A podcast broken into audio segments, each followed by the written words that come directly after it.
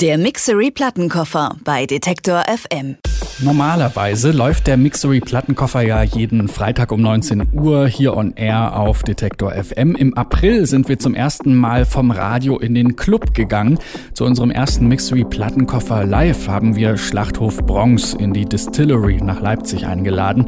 Vor ihrem Auftritt konnten wir mit Jakob und Bene von Schlachthof Bronx live auf der Bühne sprechen. Auszüge aus dem Interview sind jetzt hier zu hören. Die aktuellen Lieblingstracks der beiden gibt es übrigens im aktuellen den Mixery Plattenkoffer wie immer auf Detektor FM oder bei Soundcloud. Jetzt Kollege Jens Wollweber im Gespräch mit Schlachthof Bronx. Wie sucht ihr die Tracks aus, ganz generell so? Äh, schaut ihr, in welche Stadt ihr fahrt? Ähm, ist es ein Club, ist es ein Festival, ist es eine große Bühne? Spielt das irgendwie eine Rolle oder fahrt ihr hin und spielt einfach? Mm, nee, also so tatsächlich, wir, wir bereiten eigentlich nichts direkt vor. Ähm, dadurch, dass wir ja nur so eigene Sachen spielen, ähm, veröffentlicht oder unveröffentlicht, sei mal dahingestellt, ähm, ist so, also im, im, im Optimalfall fängt man an und hat so eine Minute vorher so die ersten zwei, drei Sachen so im Kopf, was man jetzt so macht. Und ab da ist dann so Autopilot, Blindflug, wenn es dann so quasi die Chemie stimmt, wie man so gerne sagt. Ähm, wenn man dann lange drüber nachdenken muss, was man so als nächstes macht und so, dann wird es richtige Arbeit, weil dann kommt man eben nicht so in diesen Flow rein. Aber das tatsächlich, ich würde, ich würde mich gottjämmerlich langweilen und unglaublich viel trinken wahrscheinlich, wenn ich jetzt jeden Abend das gleiche Set runternudeln müsste oder würde. Ja, wer mag sich schon langweilen? Langeweile ist für Schwache.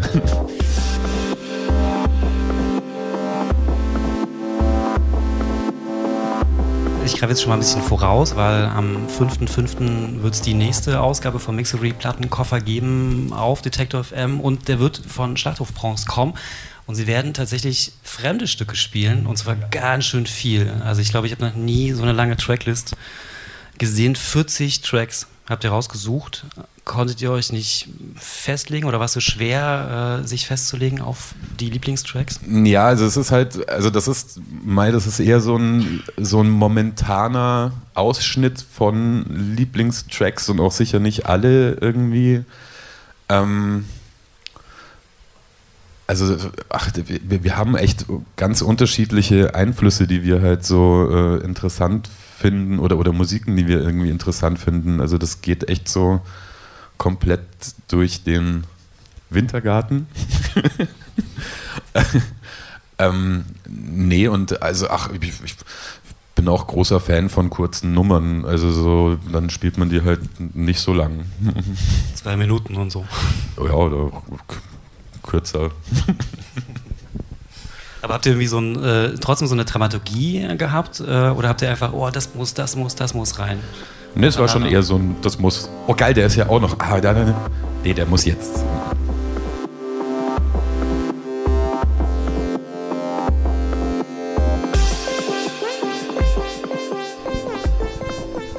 Lass uns mal nach München gehen, weil ihr kommt ja aus München. Wenn ich es richtig verstanden habe, also es gibt das Schlachthofviertel und es wird wohl auch Schlachthof Pons genannt oder wurde genannt. Genau. Oder? Also das ist so, das ist so der, der lustige äh, Slang-Ausdruck irgendwie quasi für das Schlachthofviertel. Hm. Halt War es so eine Gangster-Ecke oder, oder ist Nö, das? also ich meine, Schlachthof ist halt einfach so, das ist so vom, vom Vibe her natürlich nicht äh, so schickimicki, Kragenhoch München, sondern das ist so ein bisschen, bisschen ehrlicher, sage ich jetzt mal. Ähm, Wobei München hat da auch also so sehr, sehr viele Facetten, die vielen Leuten auch gar nicht so bewusst sind. Also es gibt da schon. Und ähm, ja, also ich finde, ich mag es da tatsächlich am, am liebsten, weil ja, also so alles andere ist dann entweder zu weit draußen oder und die Isar ist auch gleich da. Also Naherholung. Groß geschrieben. Und ihr habt euer Studio auch da dann, ja? Nein. Ach, das ist nicht da. Unser Studio ist in Dunkelmünchen. Was ist das? Dunkel das ist im Navy Blazer Schwabing. Das ist tough. Aber das war das Einzige, was wir kriegen konnten. Und wenn man ein Studio kriegen kann in München, wo man 24-7 alle Regler auf rechts knallen kann und einfach, also es gibt kein Tageslicht, Es ist einfach ein fieser alter Keller, aber da drin können wir machen und tun, was wir wollen. Und dann nimmt man das, egal wo es ist in München. Okay, wie kann man sich das vorstellen? Also sitzt ihr beide zusammen und produziert zusammen oder hat so jeder seine Baustellen oder seine Skills, an denen er arbeitet? Naja, wir, wir sitzen schon zusammen irgendwie dann da, da unten drin mit regelmäßigen Pausen für frische Luft und äh, Vitamin, wie heißt das für die Sonne? B, D, danke. Ja. Alle kennen sich aus über die Zähne. ähm, nee, genau, aber ähm, ja, wir sitzen da beide drin, aber es, es, ist schon so, dass quasi, also der, der eine dann mehr an der. Mich nervt dieses Ding gerade so ein bisschen, Entschuldigung.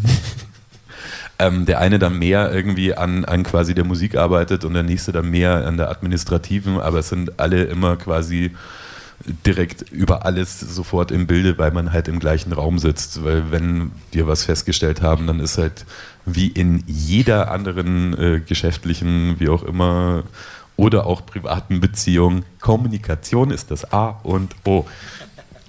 Und Arbeit, Arbeit, Arbeit. Ist auch echt erschreckend, wie man teilweise merkt, dass man die gleichen Gedankengänge jeder für sich schon hatte und dann geht man raus, Rauchpause und steht in der Sonne und merkt, dass quasi alle schon das Gleiche im Kopf vor sich hingebastelt haben. Manchmal ehrlich gesagt ein bisschen scary.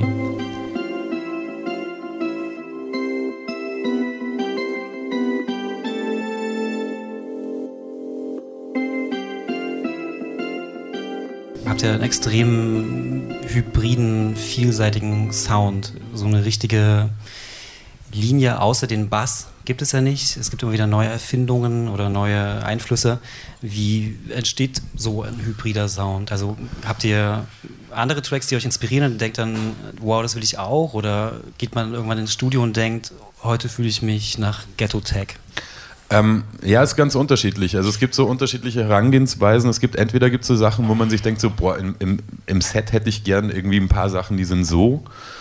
Ähm, und dann fängt man an, so in die Richtung zu werkeln. Oder man, also ich, ich erfahrungsgemäß so im Studio, es gibt manchmal so Phasen, da muss man einfach irgendwie, also auch wenn es so ein total dämlicher Kram ist, man muss das einfach machen, damit es raus ist. Und also wir haben gigabyteweise unfertige Sessions. Das ist also auch, die macht man dann nach zwei, drei Jahren mal wieder auf. So, oh hoppla, ist ja gar nicht mal so schlimm gewesen oder so. Ähm, aber das ist so, ist so ein ganz, also die, die Harang oder die, die Inspiration ist so ganz unterschiedlich. Also so, klar, wenn man irgendwie nach zehn Tagen Afrika irgendwie äh, wieder zurückkommt, hat man da natürlich wahnsinnig viel gesehen und gehört und ist da irgendwie ähm, natürlich dann total inspiriert von so distortetem MP3-Sound, der da halt aus irgendwelchen Fantasy-Anlagen rausknallt die ganze Zeit. Oder irgendwie, wenn man dann irgendwie in Mexiko oder Lateinamerika ist und alles eben in diesem, in diesem Cumbia äh, äh, angehauchten äh, Segment stattfindet das ist dann, ist, also ich finde das immer, immer total spannend, sich das dann anzuhören, was halt dann vor Ort passiert. Aber es ist also so im, im Studio ist es dann nicht so, man kommt zurück und so, ja, jetzt machen wir nur noch Kumbia, sondern es ist halt so, ja, aber einmal so ein bisschen so, das ist schon geil.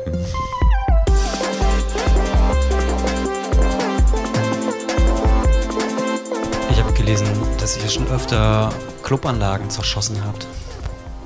Stimmt das? Also ich glaube, bei unserer ersten Show war irgendwann das Ding dann aus, aber es lag tatsächlich nicht an uns. Nee, kaputt gemacht haben wir echt noch nix. Okay, ich hab, es klang so, als wäre es auch schon öfter gewesen. Aber wir, nee, wir, wir tatsächlich, wenn, wenn man irgendwie, also wenn man einen Ferrari hat, dann möchte man mit ihm nicht 30 km/h fahren. Wenn man einen Fiat Uno hat, kann man mit ihm nicht 230 fahren das ist halt so, deswegen, also so, wenn was da ist, holen wir dann gerne das halt raus, was da rausgeht. Und ähm, wir sind da auch so gebildet, dass wir das auch wissen, was da irgendwie wie möglich ist. Und ähm, also, es, es, da gibt es solche und solche Sachen. Also man versucht es natürlich irgendwie im Vorhinein so gut wie möglich äh, quasi darzulegen, was man denn gerne hätte und wie das dann zu sein hat. Ähm, Aber kaputt gemacht haben wir jetzt noch nichts mutwillig. Ja, das habe ich nicht gesagt. Es klang nur so. Äh, nee, also es ist jetzt auch nicht manche so. manche Anlagen und, äh, überfordert gewesen. Ja, also es, es, gibt natürlich Anlagen, die halt dann einfach den Bass nicht so wiedergeben können, einfach physisch, wie wir uns das gerade vorstellen. Aber dafür haben wir ja Blurred Vision ins Leben gerufen und ähm, kommen da mit einem, mit der eigenen Anlage von Freunden von uns und das ist tatsächlich also das ist dann so das Entspannteste, weil da weiß man genau, okay, das, das spielt genau alles so, wie es soll und ähm, ist ein Höllenspaß, auch wenn es anstrengend ist. So. Mhm. Das heißt, also ihr habt ein Soundsystem, was ihr dann irgendwo hinfahrt und dann anfangt zu spielen. Genau, also das ist so alle in drei Sprinter und alle bauen auf und dann gehen die Fahrer schlafen und dann wird gespielt und dann bauen die, die noch da sind, ab und dann zwei Stunden später geht es wieder los und dann gibt es diese Fotos, wo Leute mit so Gesichtern an der Sprinterscheibe kleben und dann so runtersabbern, weil sie halt anders nicht zum Schlafen kommen. Ja, vielen Dank euch beiden. Ja, danke auch. Merci, merci.